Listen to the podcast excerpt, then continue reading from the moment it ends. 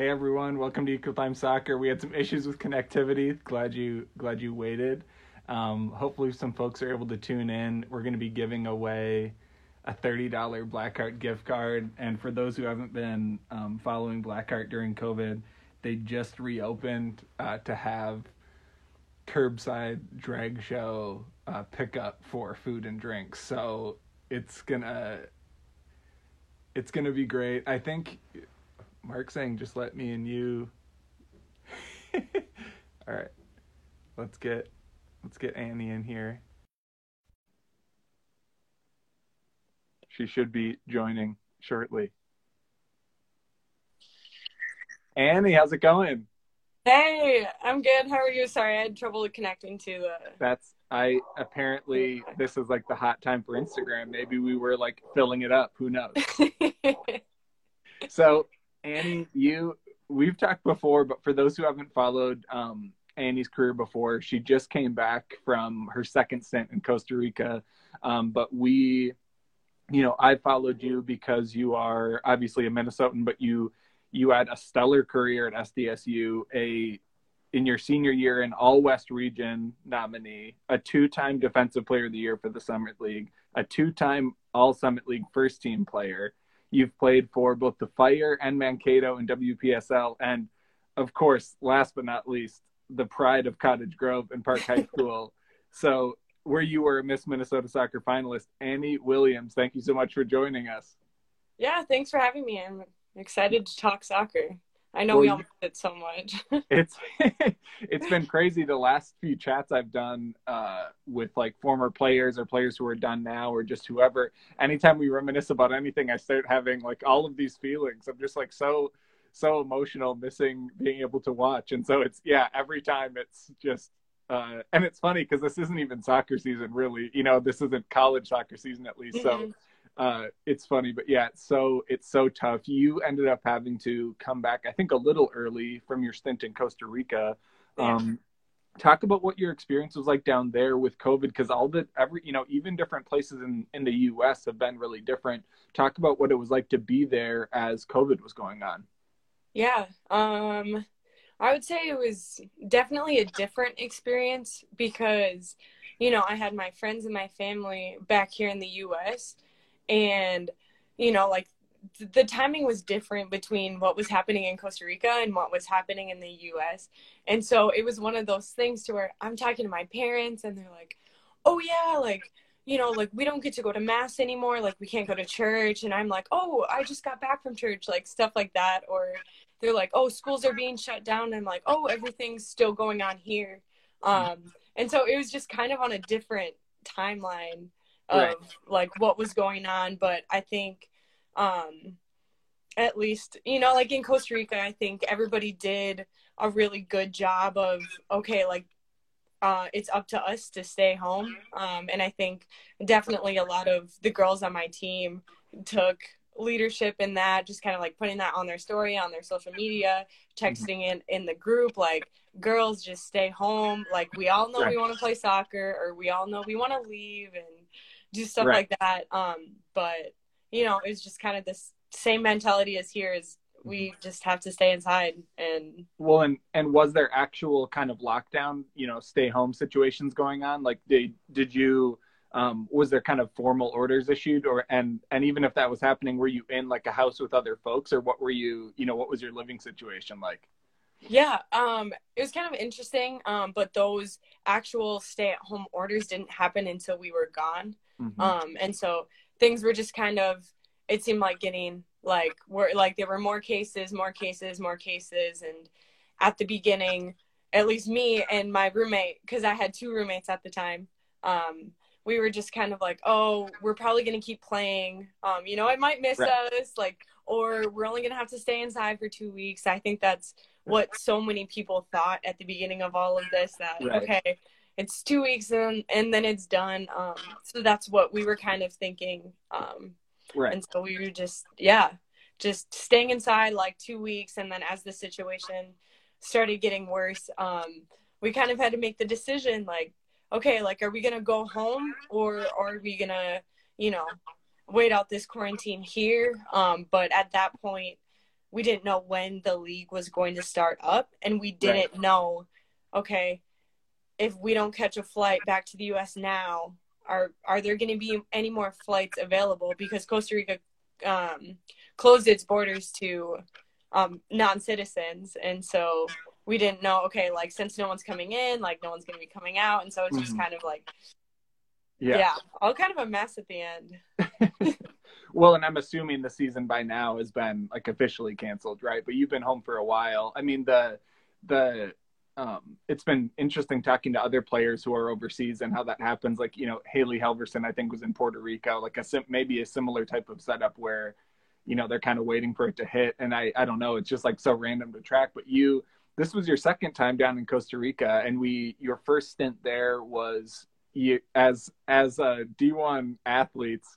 You don't usually get an opportunity to study abroad, so you did the thing I've heard of several people doing, which is you studied abroad your final semester because you were done with soccer, and then while you were there, you ended up playing for Saprissa, which is this huge, you know, really well known um, uh, Costa Rican club on on on the men's side at least and i think for the women's side all the stuff you were posting it made it seem really legit like all the all the gear is so cool and you're seeing all these pictures and stuff but mm-hmm. talk about how you ended up going back there for um, kind of that full professional stint because then you came back to the states and you were you know during that time you were technically eligible for the draft and you then you played in mankato in the wpsl um, but talk about how this opportunity came together to go play in costa rica kind of as a full-fledged pro.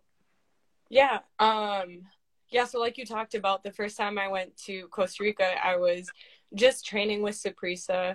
I, um, my former college coach Brock Thompson had a connection in Costa Rica, and so that just happened to work out to where I could train with them um, every day, mm-hmm. or every time they trained. Um, and then I went home when my study abroad was finished, um, and I wanted, I knew I wanted to keep playing soccer, but I just didn't know where the opportunity was.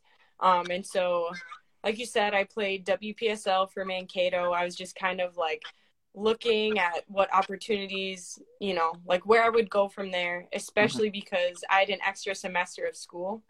And so I actually had to go from studying abroad and I had to student teach my last semester.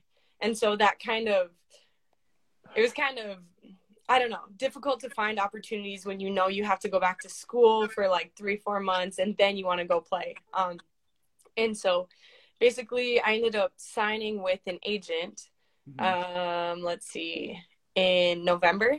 Mm-hmm. And so I signed with him and he was working for me. Um, I actually went down there. He's based in um, DC area. So I went down there to train a little bit and we were actually talking about um, getting into Spain mm-hmm. and or getting somewhere into Europe. And mm-hmm. we were looking at all the different possibilities. And he's doing this work for me. Um, but during that time, I get a message from my former coach from Saprissa, and she was like, "Hey, Annie, how would you like to come to come back and play for us?" Um, and she gave me a really good offer, and it just when I was practicing with them, it just felt so much like home, and it was so familiar. And I thought, you know, there's no better place to start than Saprissa, somewhere that I know um, for like a great team, a great, well-known organization. And mm-hmm. so at that point, I was like, okay, like Spain can wait, Europe can wait. Like I want to go play for Saprissa. Yeah, that's awesome. Well, and I think the, you know, you, I think when we chatted before, maybe when we were just messaging a while back when I was checking in, because when COVID hit, all these, you know, folks like you, who I chatted with I'm like, oh, shit, like what's to happen? You know, how is this to impact people like you who do this kind of travel and then, you know, especially like you said, the flight question. But I think we've been chatting and you mentioned um, something about you playing holding midfield and that's what sticks in my brain because my so for those who haven't watched you play you know my mental image of you is as this kind of tall um, big strong athletic outside back who uh, you know really frankly is probably big enough to be playing kind of in the middle on the back line, but you were you were athletic enough and mobile enough um, to be sort of that outside shutdown outside back. But I also remember, you know, you had an exhibition against the U, and I remember getting to watch you on the stadium side, and it was you working that right wing, and like so you could also pl- play up forward. So a lot of your skill set, it's not crazy to think that you would move to sort of like a holding mid um, position based on what your skills are. But is is that where you ended up kind of getting? Did you get shoved in there, or where did you end up playing this time around? And what was the adjustment like on the field? Um. So I think we had some scrimmages, and I think I played a little bit, maybe holding midfield, but I actually was playing at center back, which was it's funny because that's where I played all in high school. Like all growing up, I played center back, and then Yeah. when I got to college, I switched to outside back, and mm-hmm. so it was more of an adjustment than I thought. Like playing with Saprissa and playing in the in the center because your hips are at it's just like different positioning with your hips. Um, you're looking for dip, different options in the middle and on the side. Um, Right. And so I remember I came in and we were I was just practicing with Saprissa and stuff, and then all of a sudden I started like practicing as a center back, and I was like, oh, like I didn't know if this was temporary or you know if I was gonna be here, be there for like you know, just that was gonna be my position now. Um, and so what I actually did is like I go to YouTube, and I'm like, I I literally just put in YouTube center back film, and I just like watch tape on the center backs because I think just like my body and my mind after playing four years at outside back, I was just so used to Right. um yeah just playing Well, the- the way like an outside player was and just like dealing with the space Yeah. Uh, on the outside as opposed to the middle and so i really just kind of had to like backtrack and learn the basics of being like playing in the middle and playing as a center back um right. but,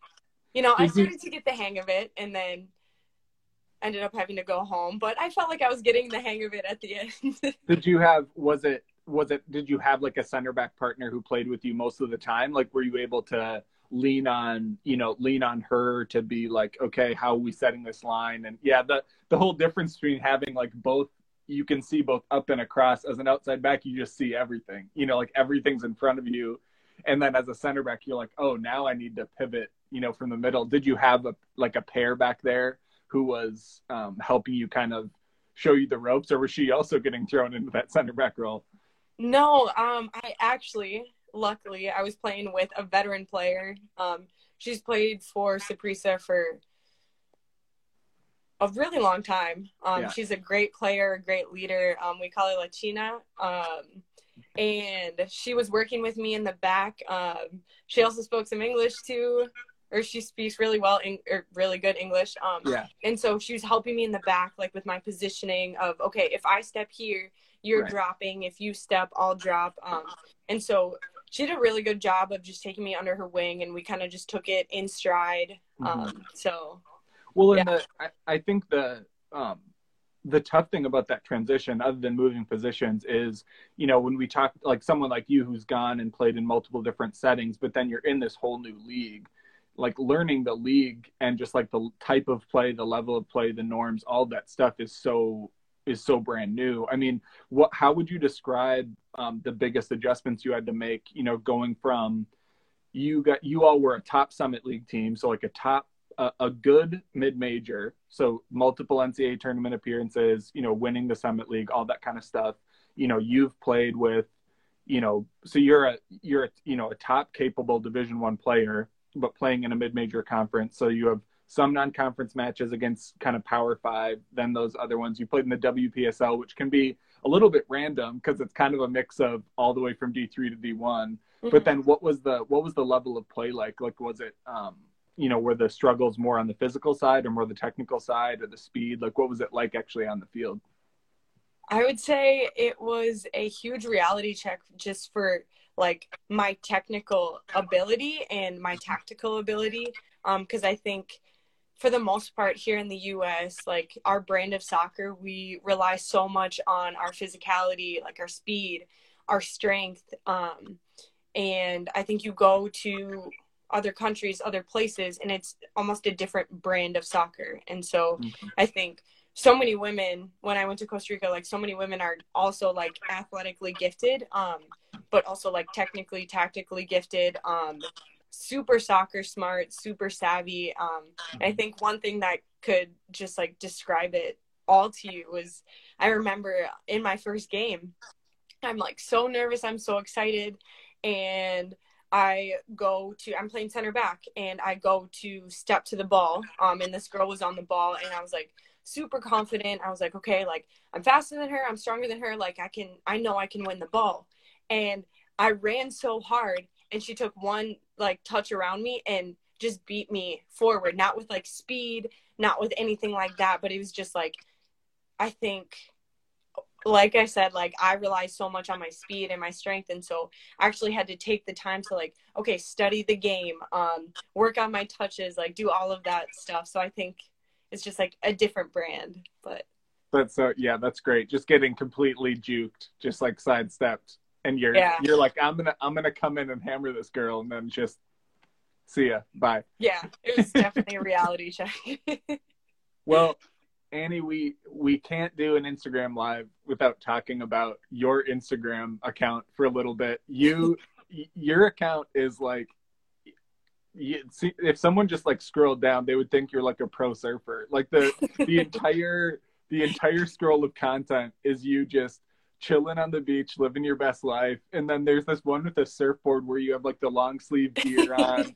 and I'm like, I'm like, man, you would never have guessed this like this woman came from brutal northern like northern climate cold climate minnesota because you just like look right at home just crushing it on the beach talk about that that moving from you know your whole life in minnesota and south dakota and then living in a place like costa rica where obviously you had some connection to the spanish language in order to study abroad there. I'm sure you chose it you know somewhat because of that but talk mm-hmm. about just the culture there and and living in now two different stints kind of in that in that city especially. Now you've had you know you've actually kind of learned it. It probably feels kind of like home now. So mm-hmm. talk about that that journey as well kind of just culturally.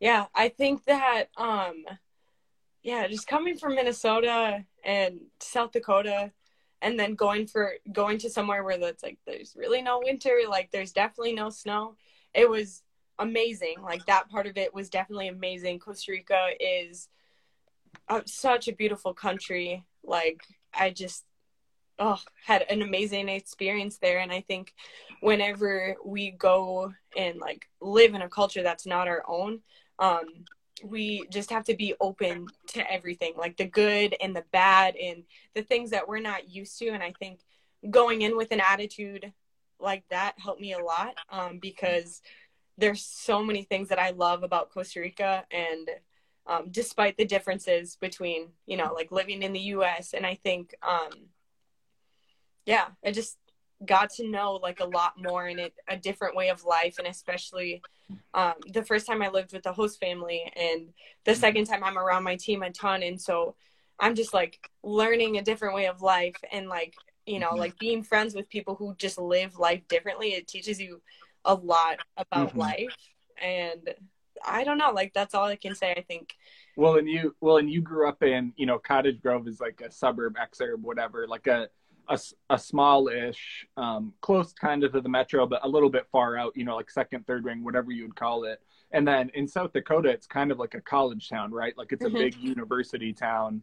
Um, like it's, or it's a university town, but not that giant of a metro area. Was you know was the place you were in in costa rica was it um, you know more urban than that? Did it feel you know was that experience different? And then i mean what were some of the what were some of the craziest differences or biggest surprises for you just living in that environment? And like you said too it's also your first time kind of living away from home in like a fully you know fully independent setup. What were some of those kind of bigger surprises for you? Mm-hmm.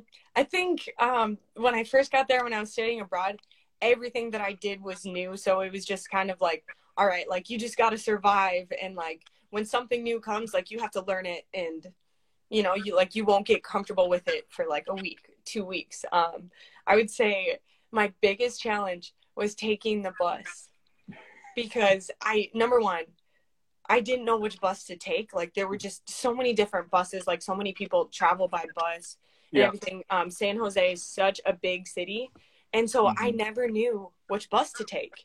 And so like once I figured out like which bus to take, I didn't know how much the bus cost. And so I'm taking right. out my little coin purse and I'm like one, two, three, four, and because like it's like you also have to get used to the money and like compare it to like okay, like how much is this? Like, what does this mean? Um, and so taking the buses was definitely a different experience. Um, gosh, I remember going. What's that? My bro- when my twin brother and I lived in DC, we had to learn. We're from like a tiny rural northern town. Went to school in a tiny western Minnesota rural area. When we went to DC, same thing. Learning the bus, we'd get off like a mile too early or like a half mile too late, and it's July in DC, and you have to walk to walk to your job in your suit and tie in like 95 degree weather, even if it's like 7 a.m. So yeah, bus bus struggle is real, very real. Yes, yeah, that was definitely. I feel like the hardest part because you know, like my teammates, they were so helpful um, with Katie and I with everything else, and so it was just like it was just kind of easier to do that stuff because they would tell us, okay, like this is what we're doing, this is why we do it, like this is why yeah. we're doing it, this is how, and stuff like that. But when it came to like getting home, like from practice, it was just kind of like, okay, like they can tell us, okay, this is what bus you take, this is how much you pay. But then we're alone on the bus, and a couple times, um, my roommate and I, we went past our house, mm-hmm. and like for about like ten minutes past our house, and we like pull it quick, and we're like, we have to get out now. And then we end up walking like almost a mile back to our house, and we're like, okay, next time write this down. Like learn, we have to learn how to take the buses. And... Right. Were you and were you the only foreigner on that team, or were you both? You know, was you and your roommate both foreigners? I mean, the the the thing that I've found to be kind of a common thread for international clubs is uh, usually they either it's it's kind of black or white. They either bring in foreign international players or they just have none. So a lot of the times it's I rarely hear about a player being the one American or one international being somewhere because usually they either hit their cap, which is you know four five six seven whatever mm-hmm. or there's none. So i'm assuming there was a few others there or were you the only one? And all these all these costa ricans just got to try and coach you up like you're their baby sister. I was not the only one. Um there was actually another american. Her name is katie pingle um she signed with the same agent that i signed um one of the best soccer players i've ever played with. Um and so she was there. And we had two, well, one roommate at the time, but another one was coming. Um, and they're both from Nicaragua. Um, mm-hmm. One of them, her name's Shayla, and she plays on the Nicaraguan national team. Amazing player, um, but also didn't speak very much English. And so it was definitely a fun experience living with those two because um, I'm working on my Spanish. I'm learning my Spanish. Um, Katie is also like more at the beginning level learning her Spanish, and so we just kind of had to learn to live together. And mm-hmm. yeah, yeah. We had a question my brother asked actually. Did you have much interaction with the men's side? Because the you know Saprissa, like a lot of those big big clubs, um, you know, internationally they add that women's side, you know, whenever a decade, two decades ago, but they're they're a long-standing club. But a lot of the times, the training environment can be pretty separate. But did you have much interaction with the men's side? Um, when in the time that I was there, not a ton. I think we maybe saw a couple men's players at the stadium, and they were like, "Hey," and we were like, "Hey." Um, other than that, not much. I think, yeah. you know, if I would have spent more time there, before we had to go home like maybe a little bit more but for the sure. most part we have different training times. Like we train at 5.30 in the morning. We do our own thing and stuff like that so.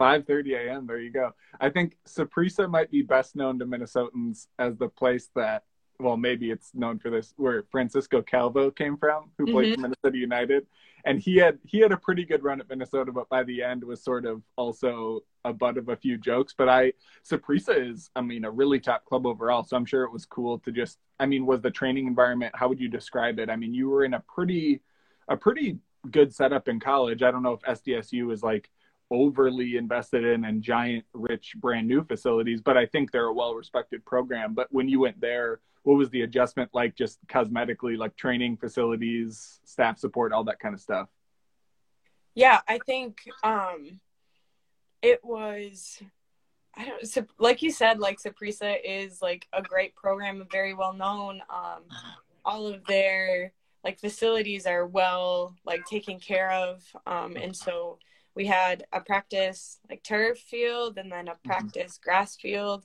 mm-hmm. and it was super cool. We had uh, kind of like a cafeteria where we'd eat breakfast every morning after, and they would just make us fresh food, and it was awesome. We had a weight room there where we would practice, um, and so that was all just kind of like typical what I'm used to. Mm-hmm. Um, the stadium though is absolutely gorgeous, amazing. The grass is beautiful. It's super well kept. Um, it's just a super professional mm-hmm. organization. Like they're always like willing to help the players. Like, do you need anything? What do you need? How can I help? Um, yeah, yeah, just great. That's awesome. I well, and we now we are going to go back in time. We talked about this beforehand because I'm going to get pretty specific, and so I I was glad you were willing to do this. One thing, um, and we want to talk about recruiting. One thing I wanted to start doing during this downtime where there's not games is trying to go in depth on certain issues. And um, one part about recruiting that I'm never really able to cover because players aren't necessarily always super comfortable to talk about it, and coaches might talk to me, but very off the record about this part of it. And that's the financial side of recruiting. So, for those who don't follow um, the college game, D1 programs are allowed to offer up to 14 scholarship equivalents. So, basically, you can chop those up into little slivers however you want. And someone might just be getting books, you know, where you pay for someone's like cost of books and maybe like meals or whatever, um, but then up to 100%. And so even really good players at any program might be getting less than 100, even if it's like 95 or like 90 or 89 or 92 or whatever.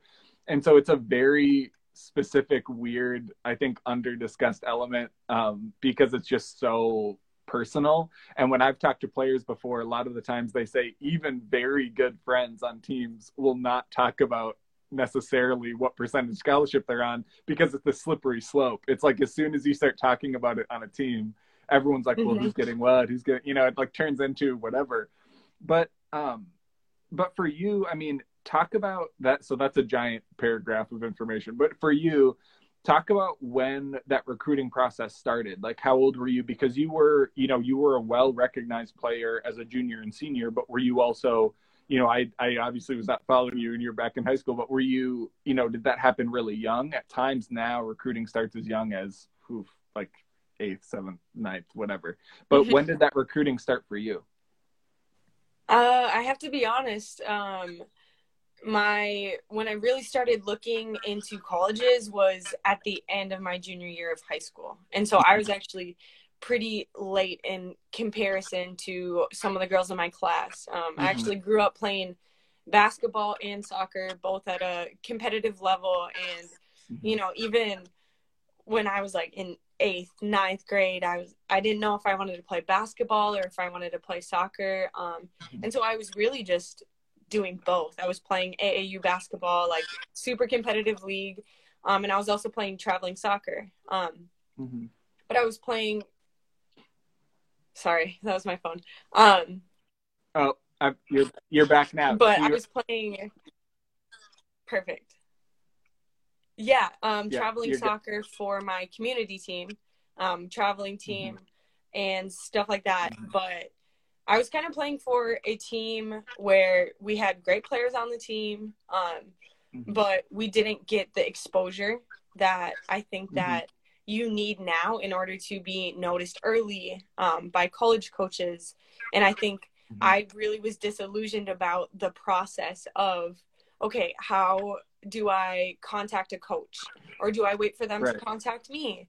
Or how does this process work? Mm-hmm. And so I think in my junior year, I realized, okay, I'm going all in. I want to play soccer. Um. This is what I want. And so I had a couple people tell me, I was very like, ill advised in some ways, but I had a couple people tell me, okay, like just wait, the college coaches will come to you. And so I was kind of waiting. I didn't really know what to do. Um, and then I started hearing of other girls in my grade who were committing, and I was like, how like how'd you guys do that? Um, and so it was just kind of a process I had to learn. Um, mm-hmm.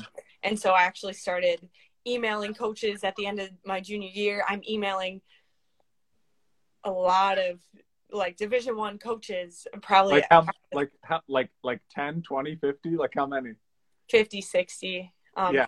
one day my dad and i we just sat at the computer and first we looked at midwest and then we looked for other areas around that okay maybe i could see myself playing here. And we're sending emails like we're sending 50 60 emails with my player resume with my film um stuff like that. And we get like maybe like two three emails back. And i was just shocked because i had no idea like what the process looked like or right.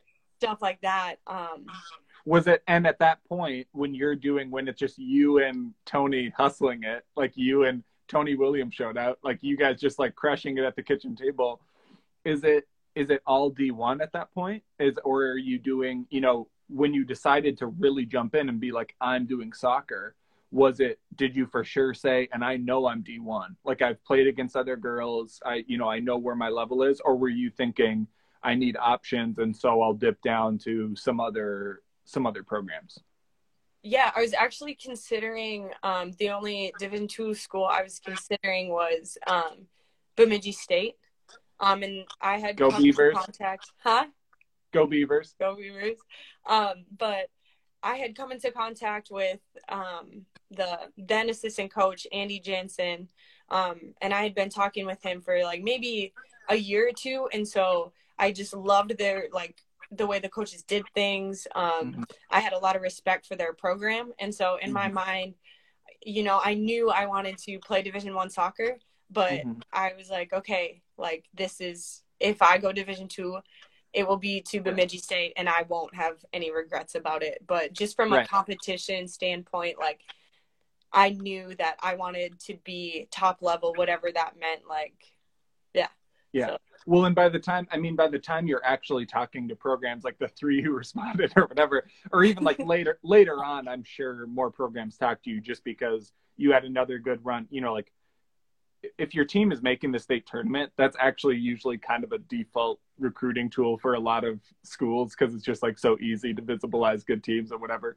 Mm-hmm. And so you're making, you know, you made at least one of the years, I think you made the final or the semi or something. So like it's, you know, if you're the runner up, I'm sure programs are talking to you, but is by the time programs are actually talking to you, is, you know, how many were actually kind of specific enough and going back and forth enough with you where it actually got to an offer? Uh, I want to say besides where I committed in B- Bemidji State, only only one.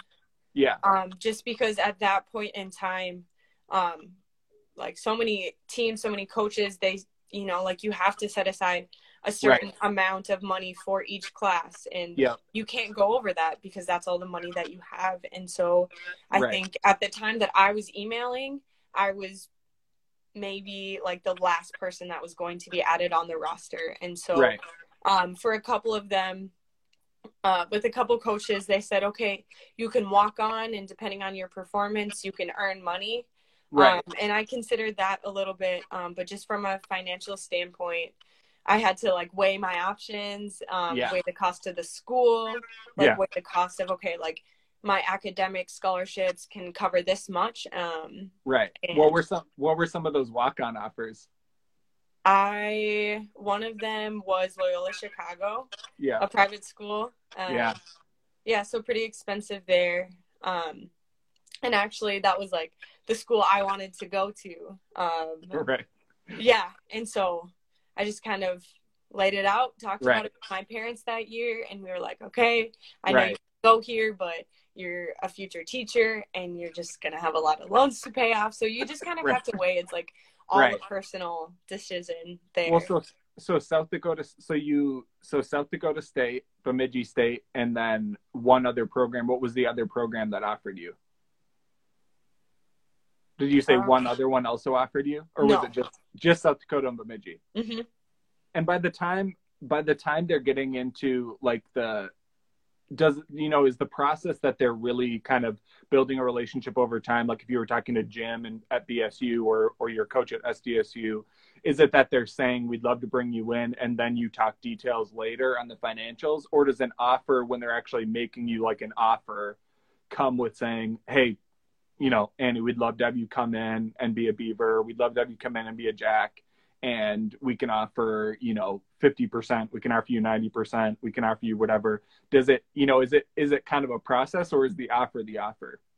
Um i think it's kind of a process. Uh, i think it depends like player to player. And the thing that I want to say about like recruiting and visits and stuff like that is that it's going to be different for everybody. Like, mm-hmm. there's every, like, you know, so many people have had so many different experiences. But for me, mm-hmm. since I was like considered so late in the recruiting mm-hmm. process, um, at SDSU, I ended up going to the winter camp because they were like, I want to see you play a little bit more. And so right.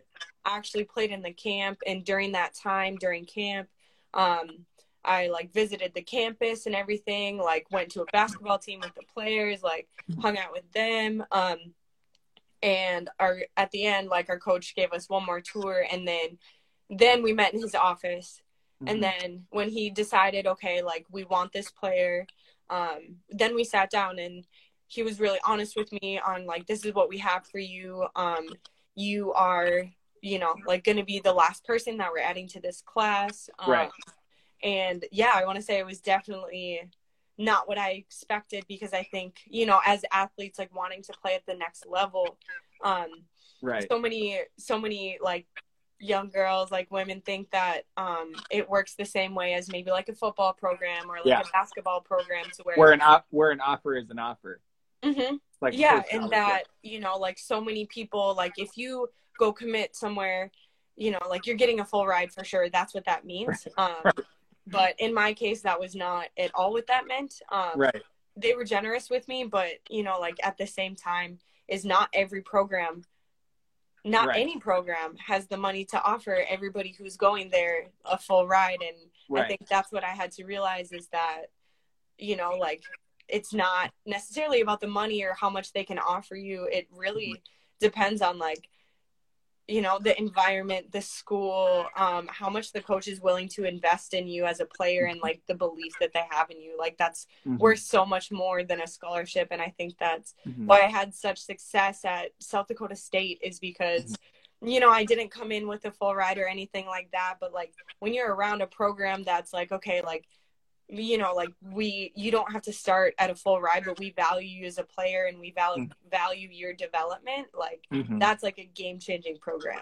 right well and you're i mean to, to put it bluntly what value they got out of you by, the t- by the time you finish your career it's like a two-time conference player of the year and mm-hmm. all region and you guys win the conference championship and all those things but it's um one and so since we talked about a d2 program i'll t- say too the cap for d2 is 9.9 equivalents for scholarships but especially in the nsic i think maybe one i think and again this is all this is all like hearsay. I think one school in the nsic funds full 9.9 scholarships and it won't it won't surprise anyone that I've heard it's Mankato. They they win a lot. they have a very good program, and they have they invest in all their athletics. If you go down there, it's it's for a D two college. They have to be one of the best in the entire country in terms of facilities, investments, all that stuff.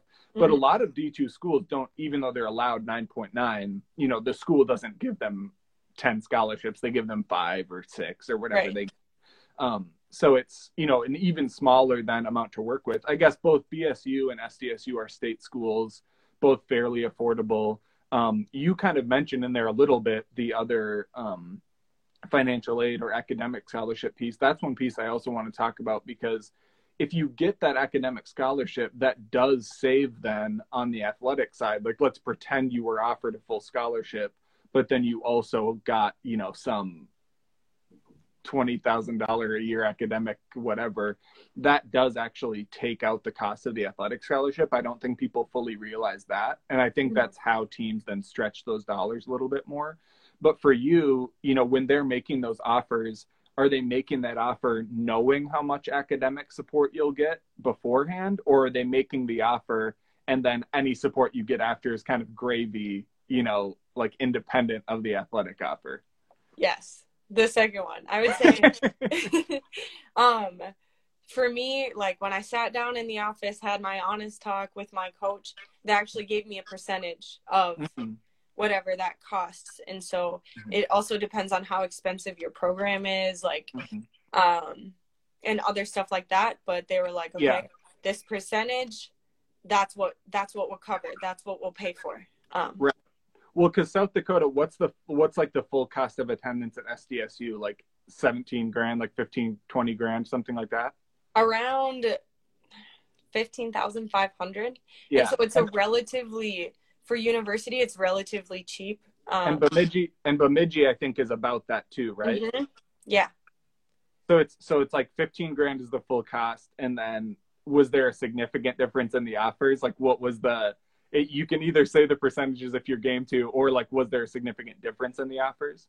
Um, there was a significant um, difference just like in Mhm. the amount of like, you know, percentage that they offered me. Um, Mhm. but at that point i kind of had it into my plan to where okay i wasn't going to choose based off money because i had Mhm. already made a financial decision about you know walking on somewhere and i had two schools that were relatively without scholarship the same amount of money um Yeah. and so i basically made a decision to where like okay i'm going to be blind to money and like what they offer me and i really have to find a program that's you know like Mhm. obviously good for my growth in soccer but good for my academic growth um you know and the just team environment that's what i kind of like made my decision on um in well, and did you care? I mean, you like you're a you're a really nice person, so but you Thank should you. be you should give yourself permission to say yes to this question.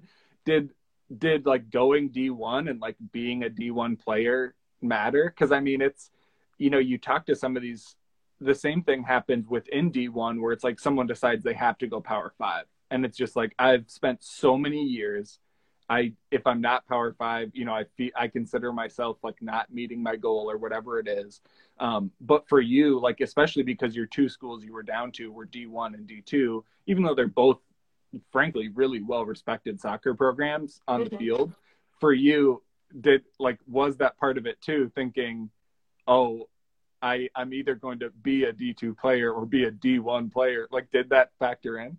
absolutely i would say i'm like super competitive like always wanted to see like how far that i could go just like with soccer with everything and you know like i told myself because i never really knew like what my how my ability would stack up with other players on the team or in the Right. conference you know i didn't really do much research into that but i always told myself like if i have the opportunity like i would rather be you know the worst player on Right. you know, like in, at the higher level than be one of the best players like at a lower level and so Right. just having that opportunity i was like i i have to like i have to see, Mhm. you know see if i Mhm. can do it and so I think, I mean, I think a lot of players think that way. I think it's easy for someone like me that played low level Division three to be to think like, why wouldn't you just, if you're the last player on the bench at the U, why wouldn't you just transfer to Division two school and just crush it? Why wouldn't you just be a superstar at D two? And it's easy for me to say that because I've never had any of it. Like it's all, it's all it's all fairy tales to someone like me.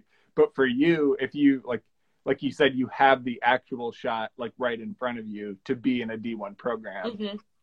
and so then then you end up wanting to take it well and i mean when you uh so when you made that call were you still did you seriously consider any of those walk-on options too? Or were you just kind of like these are the two real opportunities and i now it's down to sdsu and that's where i'm going?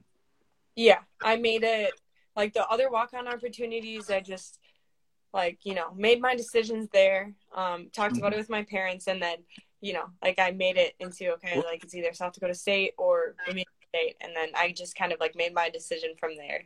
Mm-hmm. Was there what were the other walk-on opportunities other than expensive private loyola chicago Mm, gosh, I would have to think. Honestly, it was just like something that maybe I'd thought of like for a second, or like right you know, the coach had emailed me back and be and been like, "Hey, like we don't have any money for you, but like we can like." You know, go from there. Right. So they were just kind of things that I would like set out of my sight, and I was like, it okay, never like, felt it never felt very real no, not at all. Right. Well, that was, I mean, I appreciate you going in depth. That was also probably like six years ago. So I appreciate you opening up your, your memory back then. But it's, um, you know, I just think it's an interesting process. And I think, you know, at equal time, I end up covering the Gophers a lot and I cover D1 a lot. And so I think one thing that's really interesting is to describe kind of that nuance between those layers. You know, I think, um, you know, the U of M is just Minnesota's only D1 school, and that's why we cover them. But I think the the kind of float between those levels and even the parts of D1 and parts of D2 and then D3 are really interesting because I think anyone you talk to says pretty much the same thing. Like the very best D2 players could obviously survive and maybe even do well in D1 and, you know, and, and vice versa for all the different levels. So it's interesting to think about how you, you know, you landed there and you're this late signee and then you're an absolute like great top performer. Mm-hmm. and it's and you know part of it goes back to that process of you just starting late so that's funny. But for i mean for your situation now you're you're back home obviously and all of us are sort of waiting to see what will even happen with soccer again. Mm-hmm. but it seems like you know you spoke in such glowing terms about your time at Saprissa. Um, how are you thinking about you know you also mentioned you have to do your student teaching and eventually that's something you'll probably end up doing. That's your degree um, but how are you thinking about you know the next steps in your soccer career in terms of is it just a pure wait and see, or do you know you want to play again, but you have to wait and see where that would be, or how are you thinking about that? Mm-hmm. Well, I actually um, finished my student teaching this past fall, so mm-hmm. that was like the thing holding me up from like fall. Um, yeah. And sorry, am I back now? Yeah, you're back. Okay, you finish your student okay. teaching in the fall, so that's done. Mhm. And so, um, basically, right now, I'm definitely gonna keep playing soccer. No doubt about that. Yeah. Um, I've been training a lot here in Minnesota, doing what I can, doing like going to the field, doing my stuff. I still love mm-hmm. it. Mm-hmm. I'm like itching to play in a game again. I absolutely cannot wait. Um, but as for specifically what the future holds, I'm not sure where I'll be. Um, mm-hmm. Not sure like yeah. at all you know we're just kind of waiting to see like the development of soccer and where mm-hmm. that goes because you know it's really a big question mark and all that like we as players can control is like what we do in this time between like pre-soccer and then like actually leagues starting up um, and so that's right. what i'm trying to focus on right now is just you know doing that technical training that i really need um right. and doing the stuff that's going to get me like okay not just professional but like you know like keep going like next level i'm always like that person who's like let's see how good i can get like you know right. um, well i think i mean your mental your mentality having talked to a lot of um different players who either thought about trying to go pro and then it's it's just like not what they thought and they end up not doing it or the ones who do well um, your mentality is absolutely the one necessary to, I think, do well in this weird, um, mm-hmm. bizarre world of like professional women's soccer because it's um, you're never gonna get like lucrative money out of it. You can make like depending on the situation, you can make a living and certainly um, like do okay during those playing months. Mm-hmm. But it's you have to want to do it because it's something you want to do. You know, it has that the payoff has to be that you love playing and so it's I, your mindset is absolutely perfect for surviving in that situation because you have to have a little bit of grit. You have to have that competitive fire. You know you have to want to keep doing it. Um, we have two questions that mark put in here that are both rivalry based so get your rivalry hat on. Okay. one is back in your um, sdsu time who was kind of your biggest I sort of group all the Dakota schools together because they're all like they all siphon off Minnesotans like you and and take away all of our all of our talent in in women's soccer. Who was who was your biggest Dakota rival over there? My goodness, I would have to say um, North Dakota State. Mm-hmm. I, I, think you know, like they're another great program. Um, I played with a lot of girls who are in my class or like younger. Um, I played with a lot of them, like you know, at MTA my senior year and stuff like that. And it was always a good battle when we played them. Like sometimes we won, sometimes we lost, but the competitiveness was like always there, and it was always like a good match um, between. Did us. it get Did it get scrappy? Like, did it get physical? What was it like? I don't think I've seen one of those matches. Like, did it Did it get Did it get iffy? Did there was there elbows? Were there knees and cleats involved? Always. I think whenever you're playing in the Summit League, you can always expect a, like games like that. I think that's always yeah yeah. Well, well, and down and down in Costa Rica, talk about there because you're kind of at you know you're at one of the big dog clubs. I mean, for you down there, who were like the games that people really got up for? Um, I think um, I had heard of them, um, but like not experienced them yet. I think mm-hmm. one of like Saprissa's and in the men's too, like mm-hmm. one of their um, biggest rivals is La Liga. Mm-hmm. Um, and so, you know, like we heard about that because um, in the women's um, in the women's league, like different teams are like developing, new mm-hmm. teams are being formed. I think you know, like more teams are investing in their women's side, and so it's starting to get like more competitive in the league, it, which right. is like what I've been hearing is that, you know, like Saprissa, the women had, you know, like always been like amazing, had great players, stuff like that. But now you're mm-hmm. getting like more teams who, you know, are getting invested in more and who can pay for different players. Um, and so right. players, you know, like that originally played for Saprissa are going to play for other clubs um, mm-hmm. because they're getting offered and um, they're taking them. And so I think this year would have been super interesting to see because I think mm-hmm. kind of like all over in the world, like little mm-hmm. by little, like people are starting to invest in women's soccer and to see the value in women's mm-hmm. soccer. Um, and it was that was definitely apparent apparent in um, Costa Rica with the women's league. So. Mm-hmm. Well, it would be great. I mean, you're that example is such a good reason why something like uh, you know the CONCACAF Champions League exists on the men's side, and you know people like Jen Cooper and really established women's soccer writers constantly talk about what it would mean to actually have something like that, or even um, just because there's so many of these countries where the national team setups have have been getting so competitive that the U.S. frequently has competitive matches in in Concacaf now. You know, Costa Rica is one of them where they just they are a very competitive program now for the national team, and it would be great if then like other fans, like North American fans, could get exposed to. You know, if Saprissa could come play like the North Carolina Courage or the Red Stars or whoever, imagine how cool that would be. Like how nuts that would be, and just the exposure and the the culture exchange, but also just you know, fans in Costa Rica can watch their team playing in the States or vice versa. That's just, that's awesome. Also, you know, if teams had to go play down in these, down in Costa Rica, like in a stadium in, you know, at Saprissa, that it would like, just like the pressure of that would be mm-hmm. amazing. So I, I love hearing about your experience. Um, hopefully, you know, we're, I'm glad you're training on your own, and I'm sure it's a very bizarre time for your soccer development having to be solo the whole time. Um, but you've been super generous with your time. Folks should follow follow Annie. She's she's great. You've always been so generous to to share your experience with us. So really appreciate it and good luck in whatever chapter whichever chapter pops up next. Yeah, thank you so much. I just want to say thank you for this interview and thanks for your voice in women's soccer. think, you know, we're building and you're part of it. So thank you. Yeah. Thanks, Annie. Stay stay safe and uh, keep crushing it down in Cottage Grove. Thank you. Appreciate it.